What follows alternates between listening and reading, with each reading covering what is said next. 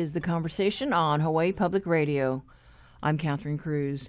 Over the last few weeks, we brought you interviews with some of the leading candidates from both parties in the U.S. Representative District 2, uh, Lieutenant Governor, and governor's races. We had planned to close out this week with two Republican gubernatorial candidates, B.J. Penn and Heidi Tsuneyoshi. Penn declined our invitation, and Tsuneyoshi was able, unable to do an interview after losing her voice. Today, we hear from Chief Elections Officer Scott Nago. He said that as of this morning, more than 250,000 ballots are in and are being prepared to be tabulated tomorrow night. The volume is down about 20% compared to the 2020 uh, election. The midterms normally draw smaller turnouts than elections for president. A reminder it is too late to use the U.S. postal system to make the 7 p.m. deadline tomorrow. You must use the ballot drop boxes. Do it either today or tomorrow, or your vote won't count. Here's Nago. Still have your ballot, take it to a place of deposit or a voter service center. For a list of those locations and hours, you can visit our website at elections.hawaii.gov. I know that you folks uh, have that new tracking yes. system. How's that been going? So we have over 7,000 um, people signed up for that. Basically, you can sign up to receive alerts via text, email, or voice. It will uh, let you know when your ballot has been received, processed, and ready for counting. And once um, your ballot has been processed, you can download your virtual I voted sticker to share on social media with friends and family. Are you surprised at that number? Were you hoping for more? It's really picked up. It was really slow earlier, then it started to pick up as the media started advertising it. And it's simple to do. It's simple to do. You just go to elections.hawaii.gov and you can subscribe and you can let us know how you want those alerts to come so you can get them via either text or email. Or if you don't have any of that, there'll be a voice call or a recorded message to you. Are we sitting pretty good for Saturday? What's your sense? As far as processing ballots, we're keeping up with what we receive. So what we're currently processing are the ballots we received in the mail and at drop boxes yesterday. So we're almost a day behind in the processing and scanning, but so far we're keeping up. Now, when we had the election the last time around, there were some problem areas, right? Uh, places didn't close because there were lines. There were lines, correct. So, uh, voter service centers, um, if you're in line prior to 7 p.m., you'll be allowed to vote. Uh, we cannot release results until all voting has um, been completed. So if you, uh, that's why the results didn't come out because there were lines because voters were uh, in line prior to 7 p.m. Where were those lines? I believe it was um, mainly on Oahu and not as bad on the neighbor islands. So it was uh, Honolulu Hale and Kapolei Hale. So you really want to get people to yeah, avoid those lines. Don't wait in the afternoon. Get it in in the morning. Or you can go to Voter Service Center currently. We have voter service locations on Oahu, and we also have a pop-up location at Wahiawa that closes on Friday, uh, 6:30 p.m. Those service centers now, if you change your mind about who you're voting for and you want a fresh ballot, and that's once your ballot has been received and um, accepted, we you have voted, and you will not be allowed to vote again. right, right. But I mean, if I still have my ballot and I change my mind about who I Well, you wanted, can go to a voter service center and vote, or you can even go to a voter service center and request a replacement ballot so you can um, vote who you want to. So it, I guess the other important thing is if you make a mistake on your ballot, do not use whiteout or cross it out. Um, call your contact your county clerks for a replacement ballot, or head on down to a voter service center to get a replacement ballot. do you foresee any issues with this process this time around? I mean, if we've got fewer ballots coming in, Yeah, it's really hard to say what the lines will be on election day. It's just really hard to predict if there will be lines or when those lines will be. So, like I said, if you're in line by 7 p.m. on election day, uh, you will be allowed to vote, even if it's after 7 p.m. okay. But I mean, I don't see any alerts for bad weather or anything like that. uh, not that I know of. And then, as far as the observers, Uh-huh. this, what's the situation there? So we do have observers from both parties. They serve as the eyes and ears of the general public. And um, anytime there's an open ballot, um, it needs to be done in front of official observers. And then I did see a story about how there were a larger number of Republicans than in the past. Yes, so we did get 200 names from the party, and we normally we would get we'd be lucky if we got 50. They did submit a lot of names. And have they been all walked through the process? They've been all walked through the process. Um, not all of them, but um, we did get quite a bit of them make it through the process. They went through um, the testing of the voting voting and vote counting system, as well as observing um, this pre-processing period we're in. Do you need all 200? Um, it's not just election day anymore. It's really a two-week period up until election till election day. So they rotate shifts, so they're not here all the time. Otherwise, machines seem to be set up, ready to go with the pre-tests. Oh, so we already started processing from last week Monday. So we're just we're not going to tabulate results until election day, but we already started the scanning and processing of ballots so that we can just hit the button at the end of uh, election day to get the results. Okay, what are your predictions? Or when do you think we're, we're going to get the first printout and last printout? What's you know, so the first printout in the 2020 primary election came out. I want to say about 8, 8 p.m. because voting closes at seven, but people were still voting. We it just depends on the line. Uh, the the final printout for the final final printout because Oahu is usually the last came out about 12 or noon on Sunday the next day. So it just depends on if we get a lot of if we get long lines at the voter service centers and we get a lot of drop off at the drop boxes that we need to process. Gosh, you're pretty confident that we've got enough uh, drop boxes. You know, um, we're getting a lot of ballots from the drop boxes. I'm pretty confident we have enough drop boxes because uh, the city clerks actually established drop boxes. They're monitoring usage and things like I know um, they had to relocate one from Kahuku to Sunset Beach, so it, it was a accessibility thing and a usage thing. But any other issues that have cropped up, let's say on the neighbor islands? Not that I know of. Okay, so far so good. So far so good. We had to. So we normally plan um, shifts for processing. We had to cancel a lot of afternoon shifts because we just um, once we're caught up and we don't get any more ballots for the day, um, we're done. So we did cancel a lot of afternoon shifts. Anything you want to underscore? Yeah. So if you're going to, if you still have your ballot, don't drop it in the mail. Take it to a place of deposit or a voter service center. Make sure you sign your envelope because envelopes without a signature on it will not be accepted for accounting because that we use that signature to verify you are the voter. That um, we we compare that signature to the signature on file just to validate the voter. And that was the state's chief election officer, Scott Nago, reminding voters again do not mail your ballot. It's past that time. You now have to physically deposit your envelopes at the ballot drop centers in the county where you normally vote. The centers will close at 7 p.m. tomorrow night.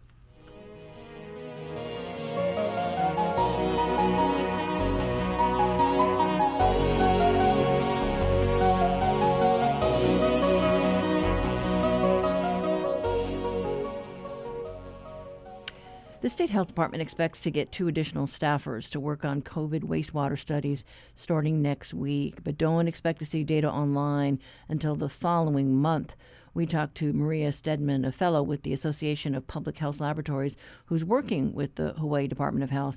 She came on board in March and is helping to stand up the program that will process uh, wastewater samples locally instead of sending them to the mainland, which adds to the delay of the data. We are getting up as quickly as possible. We have been processing wastewater on site, but our program is like completely up and running. We are getting data. It's just that we're not processing the samples currently, like on site in Oahu, but they're getting processed um, on the mainland, and we're getting the data like weekly and looking at it, creating result or reports internally that you know we're looking at, and it's really cool. And like um, we're really excited. You know, we're working to make this data public as well, so that people can see that you know this program is up and running. Okay, and so what can you tell us about the participation of the counties? Yeah, we have 15 wastewater treatment plants from all the counties, and you know they've been really awesome because you know they're giving time and energy to help us in the surveillance, and we really like appreciate it. They've been really helpful and they're really good with communication and really thankful for all of them being so willing to participate in this program. But you don't have everybody. How many more are there to, uh, you know, convince it to come on board with this? It's like almost 200 wastewater treatment facilities, which range from like private to public, like along the whole state we have 15, but some of the wastewater treatment plants that we have are like the largest in the state.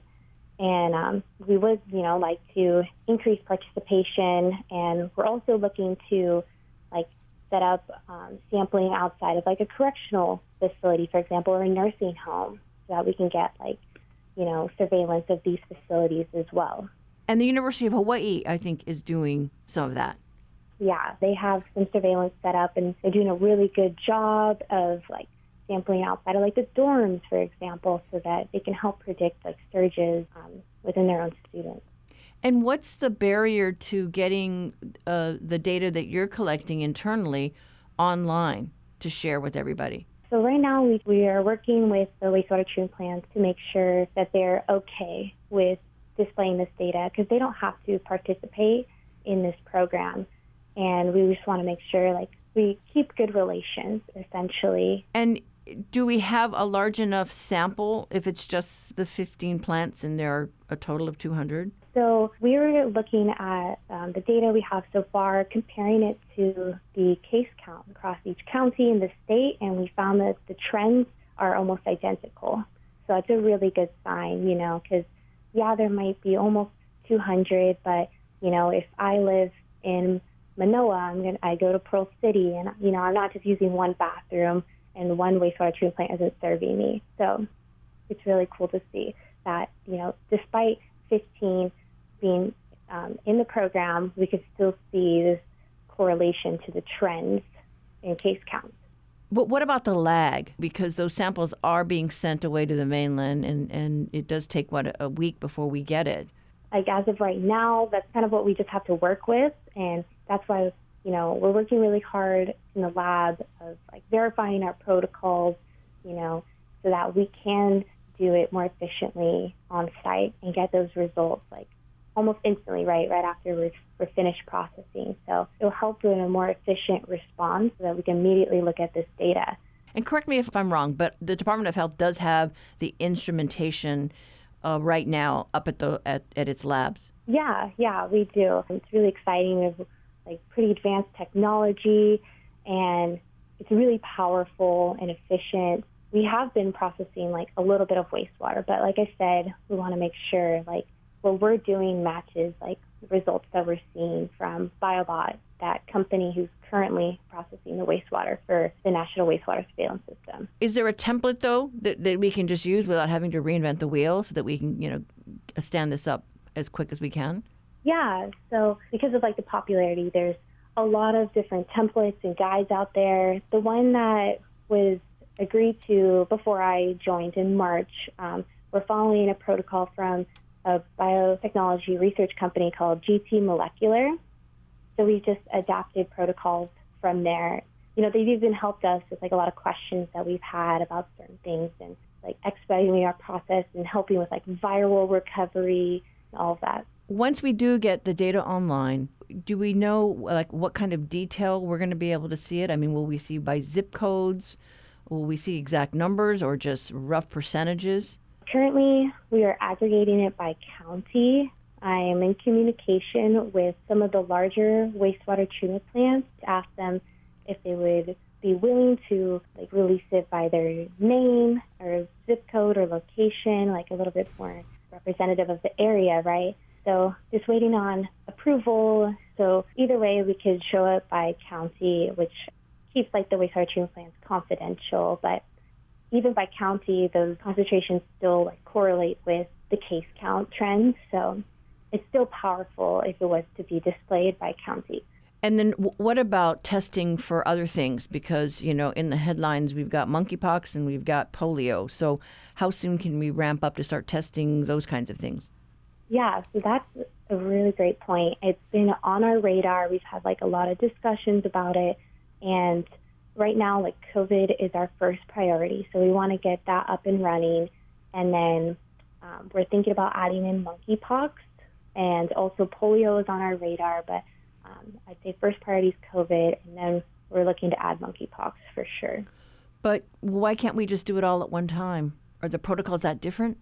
So there's um, different like testing and kits that we need for monkeypox.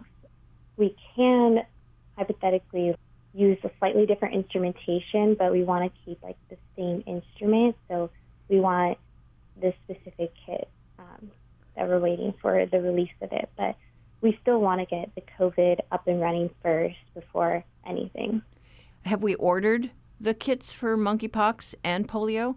We're on their wait list currently, and they should be available like in the next month or so. And so then as far as staff, the people that will be starting to come online, you know, next week and, and the following week, you know, are these researchers or, or technicians?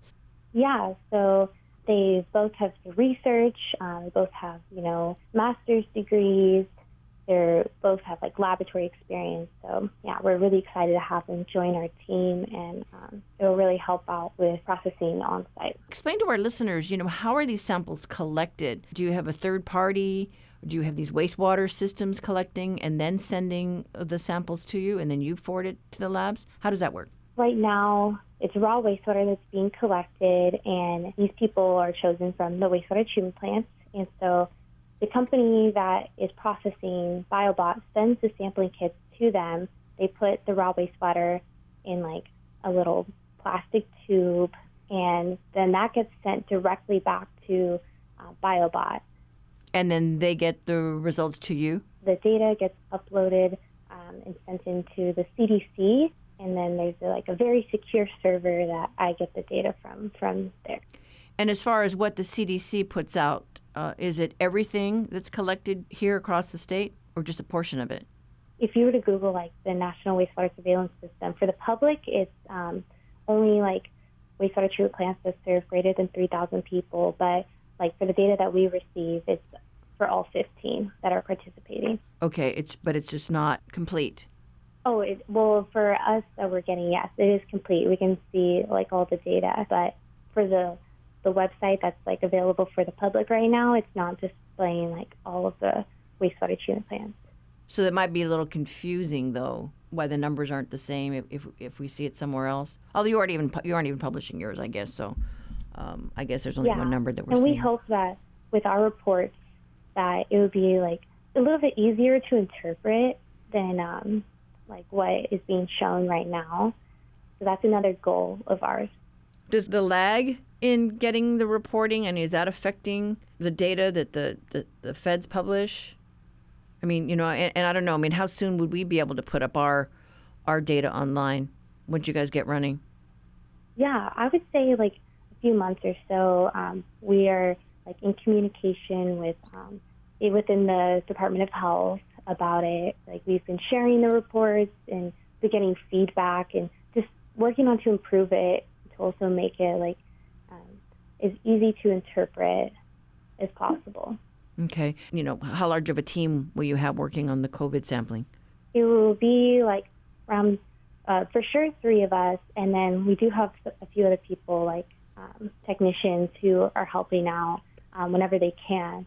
And then, um, if let's say we come up with a positive uh, polio case here, like you know we saw what happened in New York, is there a way to be mm able to stand up the polio testing faster? If the case comes about, I think this discussion um, will be brought up again, and we'll start really like expediting the process of getting like some kits for polio for sure. But as of right now, like we're just emphasizing COVID and then secondly monkeypox. That was Maria Stedman, a fellow with the Association of Public Health La- uh, Laboratories. She's working with the Hawaii State Health Department to stand up its wastewater testing program.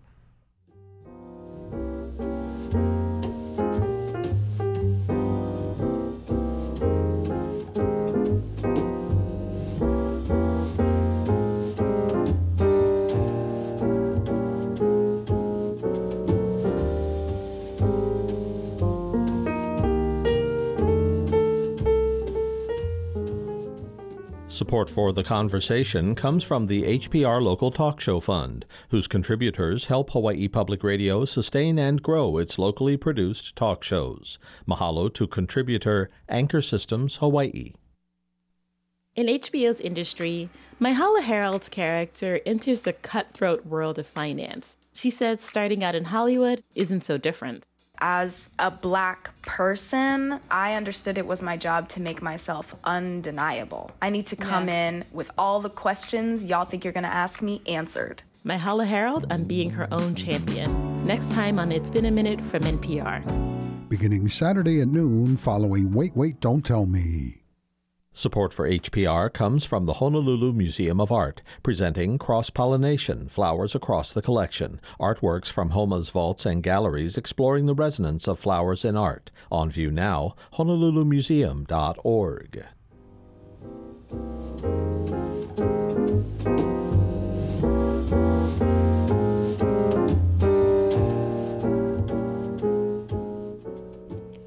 A reality check today, Honolulu Civil Beat brings us a story about senior housing, affordable senior housing. Reporter Cassie Ordonio joins us today with news about a proposed project by the Catholic Diocese. Good morning. Good morning, Catherine. Thanks for having me. Yes, yeah, so gosh, this project that you got wind of, it's going to be downtown Honolulu. Yeah, and it's urban core too. At first, I thought I was in Chinatown, but I guess there's a cutoff on Nu'uanu Avenue. But I just thought it was interesting that the Catholic Church is, you know, uh, working with a nonprofit organization just to develop 66 one-bedroom units um, at the Fort Street Mall, which is um, one of the historic locations. So they're hoping to get that built maybe it's optimistic, but by 2024, but it's still in the beginning stages. And they just pitched their proposal to the Downtown Chinatown Neighborhood Board just last week on Thursday. And so, uh, how tall of a building are we talking about exactly? How does that all work? We're talking about uh, 17 stories, and the lot area is about 6,900 square feet. And what's interesting also about this project is like normally when you see affordable housing, you're talking about studio apartments for older adults, um, 55 and up. But this one's actually going to be a one bedroom. The developers have told the neighborhood board um, they wanted this one bedroom just to kind of give um, those who are considered seniors um, some privacy. Um, but so far um, still in the beginning process. So th- this this project, I mean, where's it going to be? Are they going to have to raise any buildings? How does that work? So with this one, it's really interesting just because um, it's right where the cathedral Cathedral Basilica of Our Lady Peace Church is that Catholic church. And on the right side of that, where it says St. Damien, that building has been vacant, has been used, but it's owned by that Catholic church. So they're going to be building right on top of it up to 17 stories. Um, so far, um, still in the beginning process, but um, still in the works. So I understand that this was a, a idea um, uh, of Bishop Larry Silva mm-hmm. to get this going. Um, I didn't get to talk to him. he was actually um, he's out of the country right now. But you know, um, after talking to um, Michael Magawai, he said that this was something that he wanted to do for his community, and um, just to have this um, affordable housing on their property was something that they wanted to do for, especially for um, an aging population on Oahu. And so, gosh, I mean, uh, what are the hurdles they have to scale? You know what's the first stop? It's a very long process. So right now they've applied for their 201H application, which is um, from the HHFDC. Um, that takes a while. They also need to get approval from the Honolulu Department of Planning and uh, Permitting um, before they even can get final approval from the um, Honolulu City Council. But that's also if they run into opposition. But so far, since it's in the beginning stage, there hasn't been opposition so far or not yet. And uh, the city just recently announced that you know they've got plans to st- uh, step up some of their affordable housing projects too. Yeah, they did. Um, they announced, um, was it early this week, about the $30 million plan to build six affordable housing projects um, one in Aiea, Wailua, uh, Macaulay, um, Kailua, and even Chinatown as well. So it's about um, 972 units total within the next five years. Yeah, well, we all know that the need is great, and uh, you know we'd like to see this stuff up uh, yesterday. Yeah, and this is what I've been hearing from housing advocates too. Is um, the talk about affordable housing is needed, but once it is built, it's filled up in the blink of an eye. Literally, um, one developer has told me it took literally a month for it to fill up, and the waitlist can be up to six months. Yeah, I mean, I know they just. Uh, uh, put up one there, gosh, uh, in the Pensacola area, and it was a beautiful building. But mm-hmm. yeah, those those just went like hotcakes. Yeah, and it's even for um, young adults, like 20, a 29 year old uh, that I just talked to. He said that it would take him two years just to get into affordable housing. Yeah, and and the the general market uh, for uh, just rental units is very very tight. So it is a dilemma. But thank you so much, Cassie. Thank you. That was reporter Cassie Ordonio with today's reality check. To read the full story, head to civilbeat.org.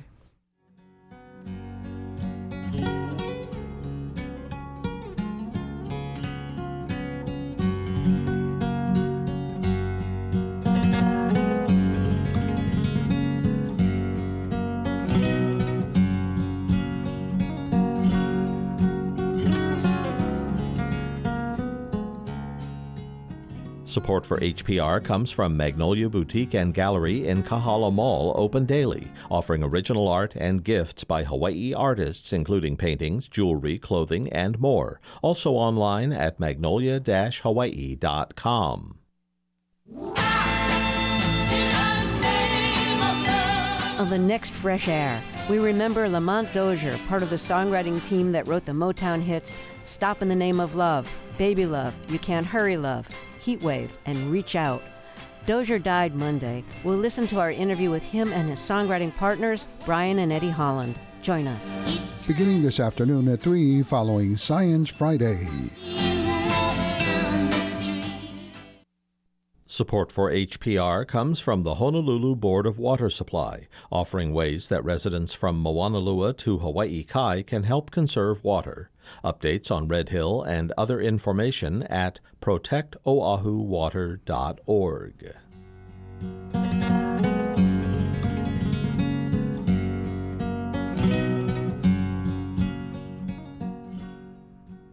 Got garlic? Well, if you're interested in growing garlic commercially, you may want to stay on the dial. Agricultural researcher Jensen Ueda is a proponent of growing garlic in the islands. He's been gathering data from test plots in Wailua, Kula, and Waimea to help bring this crop to the Hawaii market.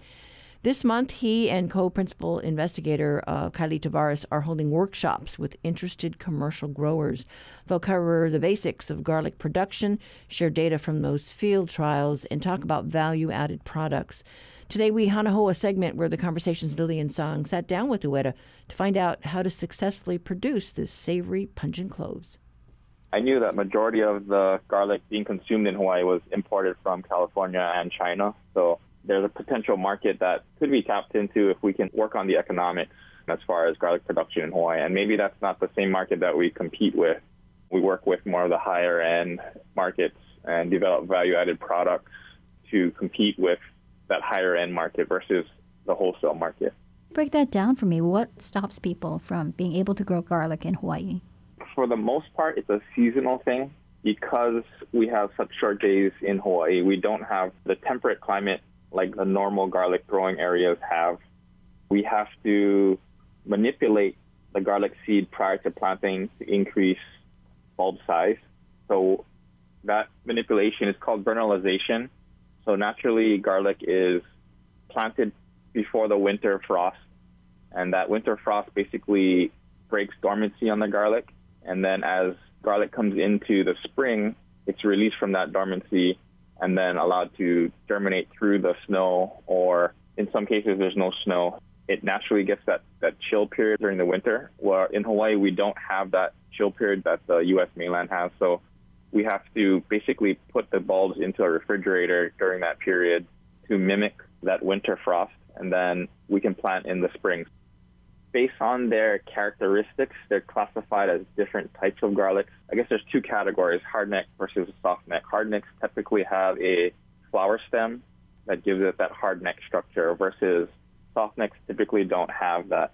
And then within those two major groups, you have a few subtypes.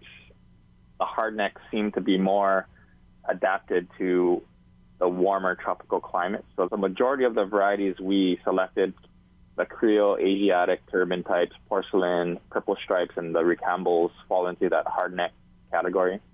But I did include some of the soft neck types, which typically are more in line with the U.S. mainland varieties. Like the long storing, long shelf life type varieties are more of the soft neck types.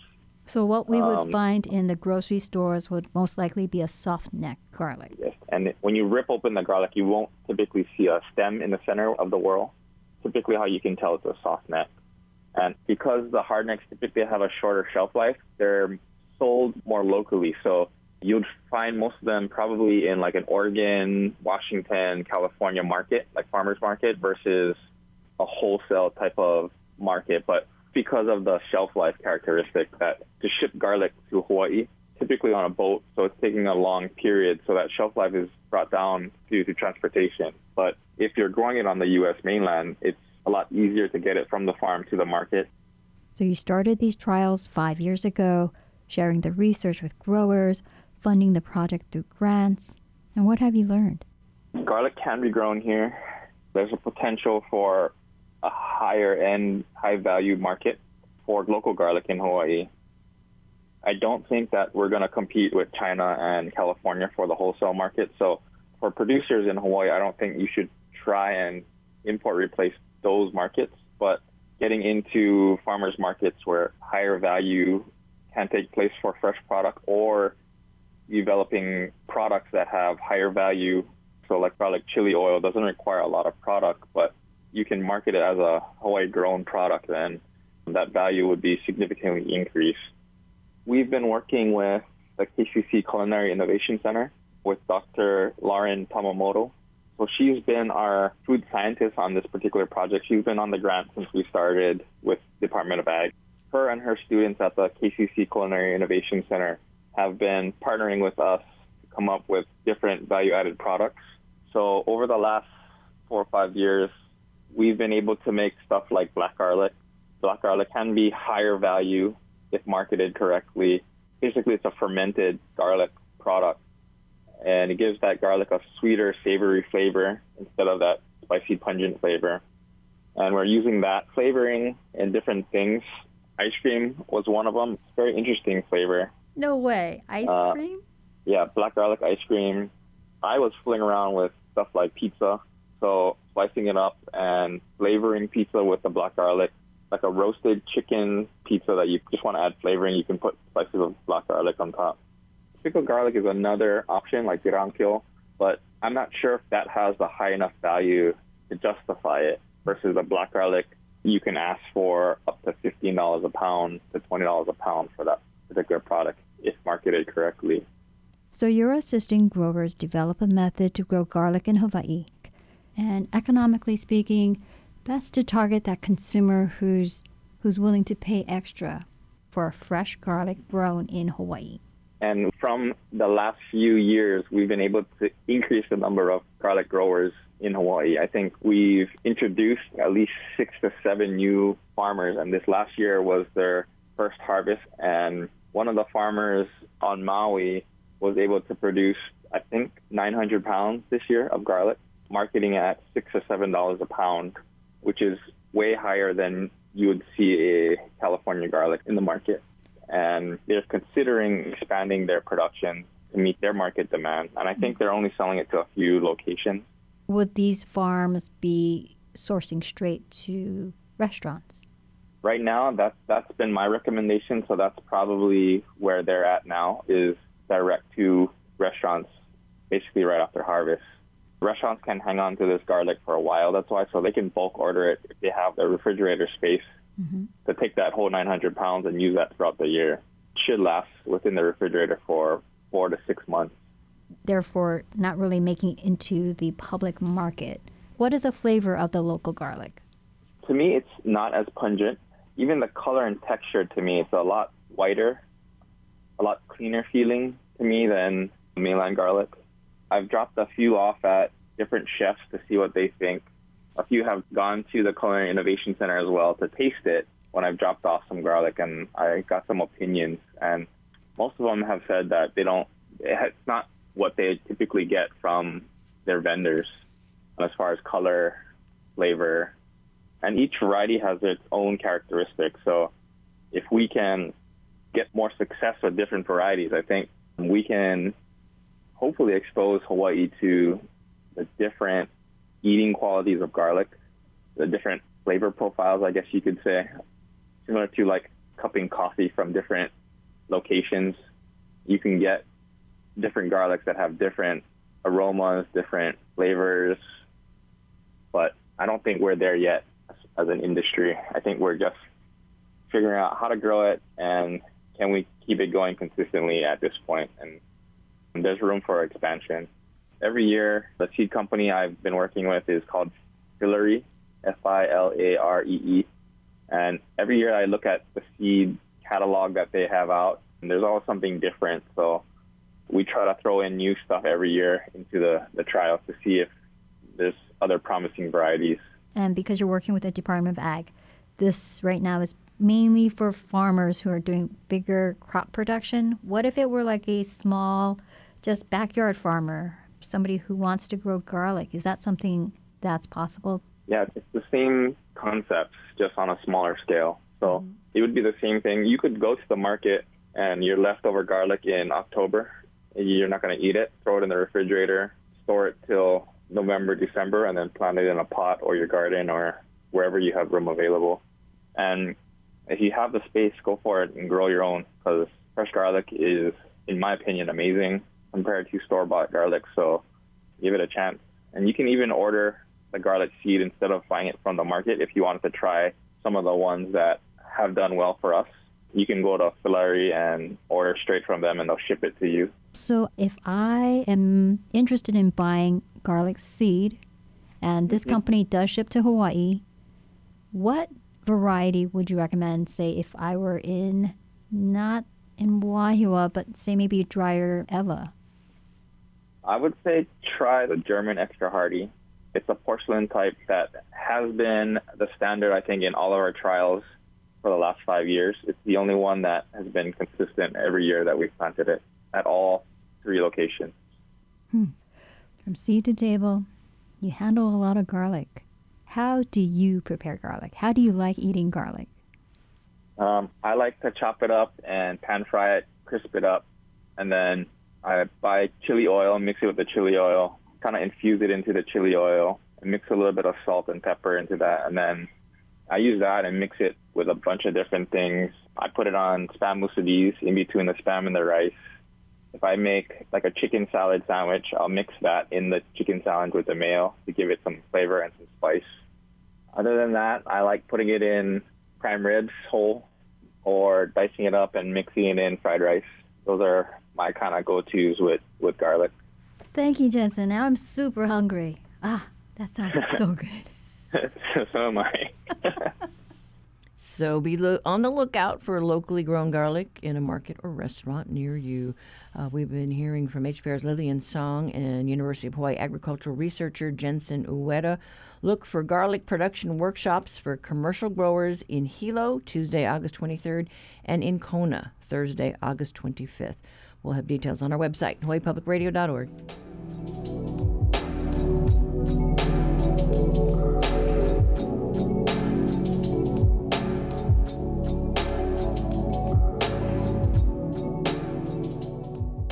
Support for the conversation comes from the HPR Local Talk Show Fund, which helps Hawaii Public Radio sustain and grow its locally produced talk shows. Mahalo to contributors NAMEA Hawaii and PCAT, Pacific Center for Advanced Technology Training. Each week, New Dimensions explores the social, political, scientific, environmental, and spiritual frontiers with some of today's foremost social innovators, thinkers, scientists, and creative artists. Hello, I'm Mamphela Ramphele, author of Dreams, Betrayal, and Hope. Next time on New Dimensions, I'll be talking about reimagining a future that is just and prosperous for all. Beginning Sunday morning at 11. When you hear the name Kermet Apio, you probably think of someone who would either never get up in front of an audience or someone who was destined to be a comedian. Well, Kermet Apio is a real person, and luckily for the Honolulu born and raised comic, apparently people think he's really funny. After graduating from Iolani School in the 1980s, he attended college in Seattle, and in the and in early 1989, he did his first open mic at the Comedy Underground. A year later, he quit his job in healthcare and took the leap to performing full time. He hasn't looked back since. Apio's back in town this weekend for a show at the Blue Note Waikiki on Monday. The Conversation's Russell Subiono sat down with him this morning. You can't say wrong stuff and blame me. I love your Hawaiian pizzas.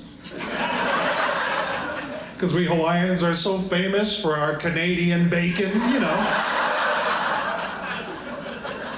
I grew up near the Canadian bacon trees Oahu, and we, we'd climb up and, and knock the bacon off the branches. And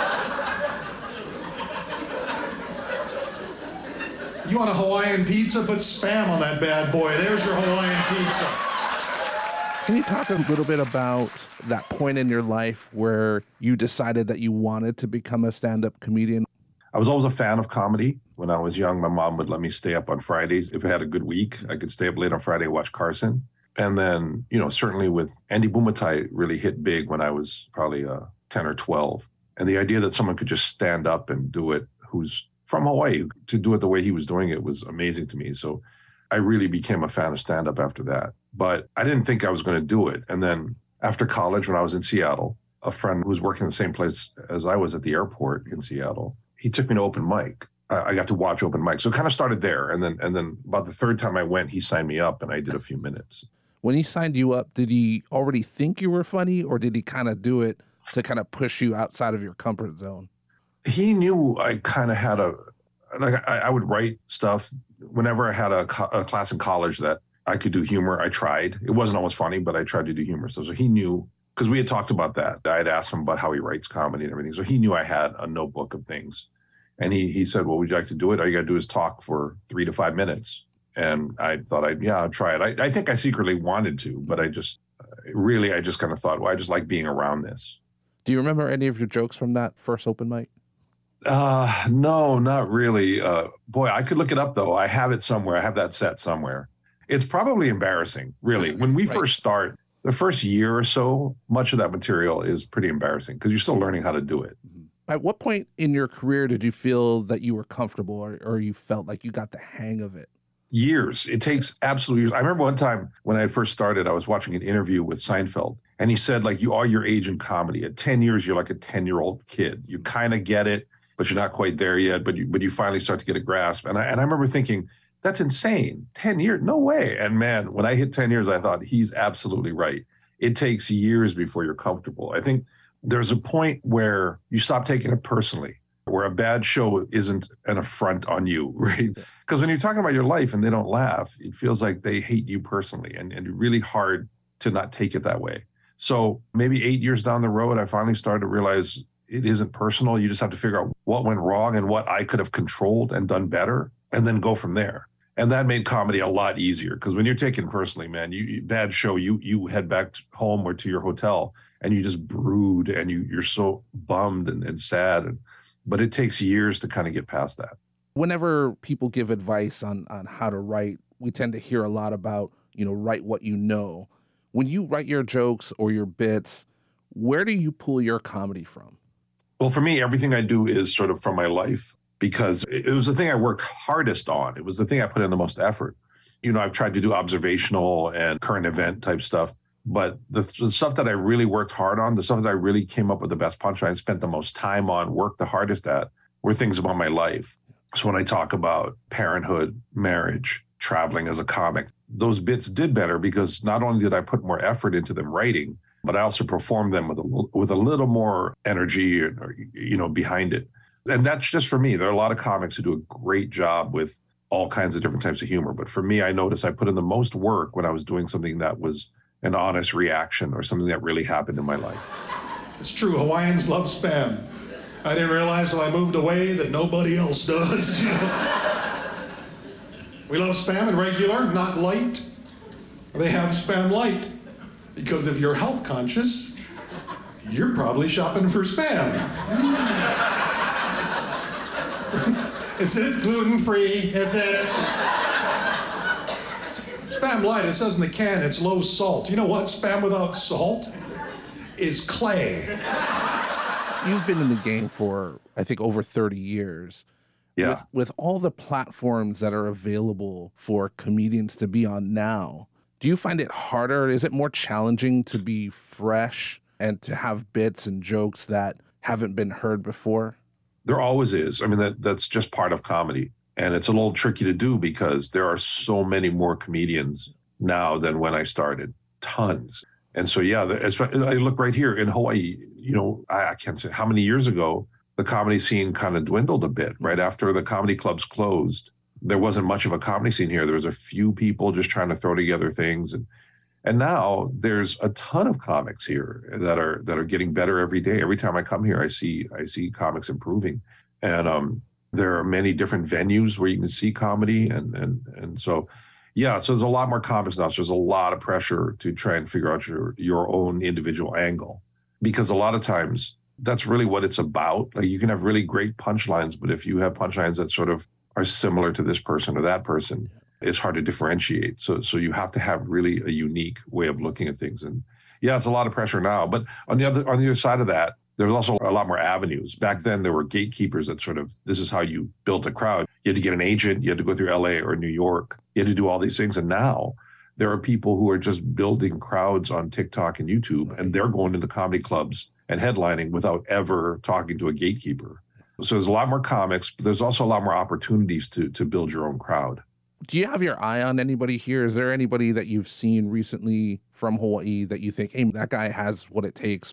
There's a few, but I will say, so I haven't been here since before COVID. So it's been a few years. I did the first Aloha Comedy Festival in, it was in late February of 2020. And literally three weeks later, the country shuts down. But I do remember at the time, people here telling me, you should watch Tumwa Tuine. He, he was in, on a show in the festival and so funny. And in that time, in, in those two and a half years since, he's done really well. He was really the guy to watch when I was last here, and he's done a lot with it. He's doing great. In your comedy, you make light of misconceptions the rest of the country has of Hawaii and Hawaiians. As the years go on, do people still surprise you with what they think of us? to be honest not as much just with the internet people are much more aware and also and also too by the way with tv shows that actually have that are set here that actually have hawaiians in them they've gotten better because it used to be you never saw hawaiians on these shows right. And now i remember when csi hawaii came out and I, and I watched like the first two episodes they were using words that I was thinking, there's no way the audience knows what that word is. And they, but they weren't explaining it or trying to pander to it. They were just allowing people to say words that people here say. And I wish I could remember the specific example there, but there was one where I, I was like, wow, that is only Hawaii people would know that. Yeah. And so I think it's gotten a lot better where you've seen Hawaiian people in Hawaiian shows, you've seen a lot more things about Hawaii because for a long time you had you know movies like 50 First Dates, which is you know has its funny moments, but it's not it's not it doesn't tell anybody anything about Hawaii and comedy in Hawaii or whatever. And so I think it's changed a lot. But when I first started, like maybe the first 10 years, people would say the most bizarre things to me. And, it, and a lot of it became material. Now, I also think that there came a time, especially sort of after 9 11, that Hawaii became a, a much more popular destination because it was like going to someplace different without needing a passport. You know, it was like going to someplace exotic. And I remember people being really afraid to travel internationally after 9 11. And so I think things have sort of changed a lot. I don't get much of that anymore after shows. But yeah, for the first maybe 10, 15 years, man, people said the most bizarre stuff. As you heard, my name is Kermet. Apio is a Hawaiian name. Kermet is not. I had someone ask me, Kermet, is that your stage name? yes, I chose that one. Yep.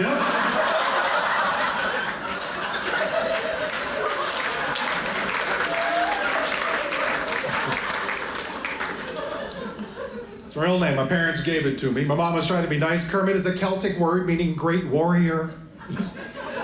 It's also an American word meaning frog, Mom. My parents named me Russell because it was the only name they could agree on, and they probably did it because of that rap Raplander sketch. And, and so, you know, I'm sure you tell this story all all the time, but what's the story behind your parents naming you Kermet?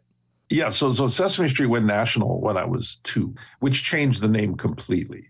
But it was a thing where my, my dad was a big football fan. When my mom goes into labor, he was watching football, and then there was a linebacker for the Miami Dolphins named Kermit Johnson. He just thought that was a that was a cool name. And I'd like to thank Kermit Johnson for having a good game just that day. Because he wasn't he wasn't like a star NFL player by any means, but you know, he sort of showed up that day. And my dad thought, oh, it's a cool name. And maybe it was, you know what I mean? Like now we look at that name differently, but maybe it was. And it changed everything. But you, you know what I learned very early on? So I, I was I was at elementary school in Kaimiloa and in, in Ewa Beach. And I realized if I joked about it first, it kind of made it not as interesting for them to joke about it, right? Yeah. because there's two ways you're going to go with that. You're going to fight or you're going to joke. And I realized early on in Ewa Beach that I'm nah, probably not going to be a fighter per se, you know. So, and so I started making jokes about it, and that sort of started my sense of humor. And that and that's really one of the premises in my act that I've been talking about since day one. And I'm glad I do because it gets people to remember my name. Mm-hmm. So if I'm on a comedy show with say five comedians, and there's Dave, John, whatever, and, and Kermet, they're going to remember my name. Yeah. Especially before the days where your phone is right there, before the days when you had to actually go look someone up. People had to go home and look it up, you know. And, and then the other thing is, I'll meet comedians or or people in the industry, you know, agents or whatever, and they said, "Oh, I've heard of you," mm-hmm. not because I, like I'm I'm one of the most popular comics out there, but because oh yeah, I've heard that name. People know who I am, and there aren't that many uh, Kermets in comedy. So when my name comes up, they know who they're talking about. Kermet, I really appreciate your time, and I had I had really had a lot of fun talking to you.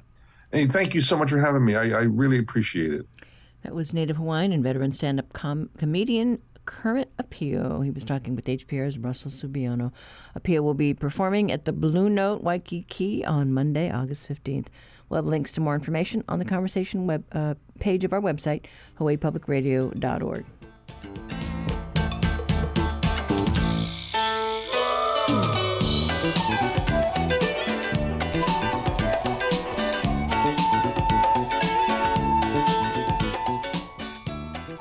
That is it for this Aloha Friday. Coming up next week, we talk about managing tourism on Kauai. Call our talkback line. Leave us your comments 808 792 8217.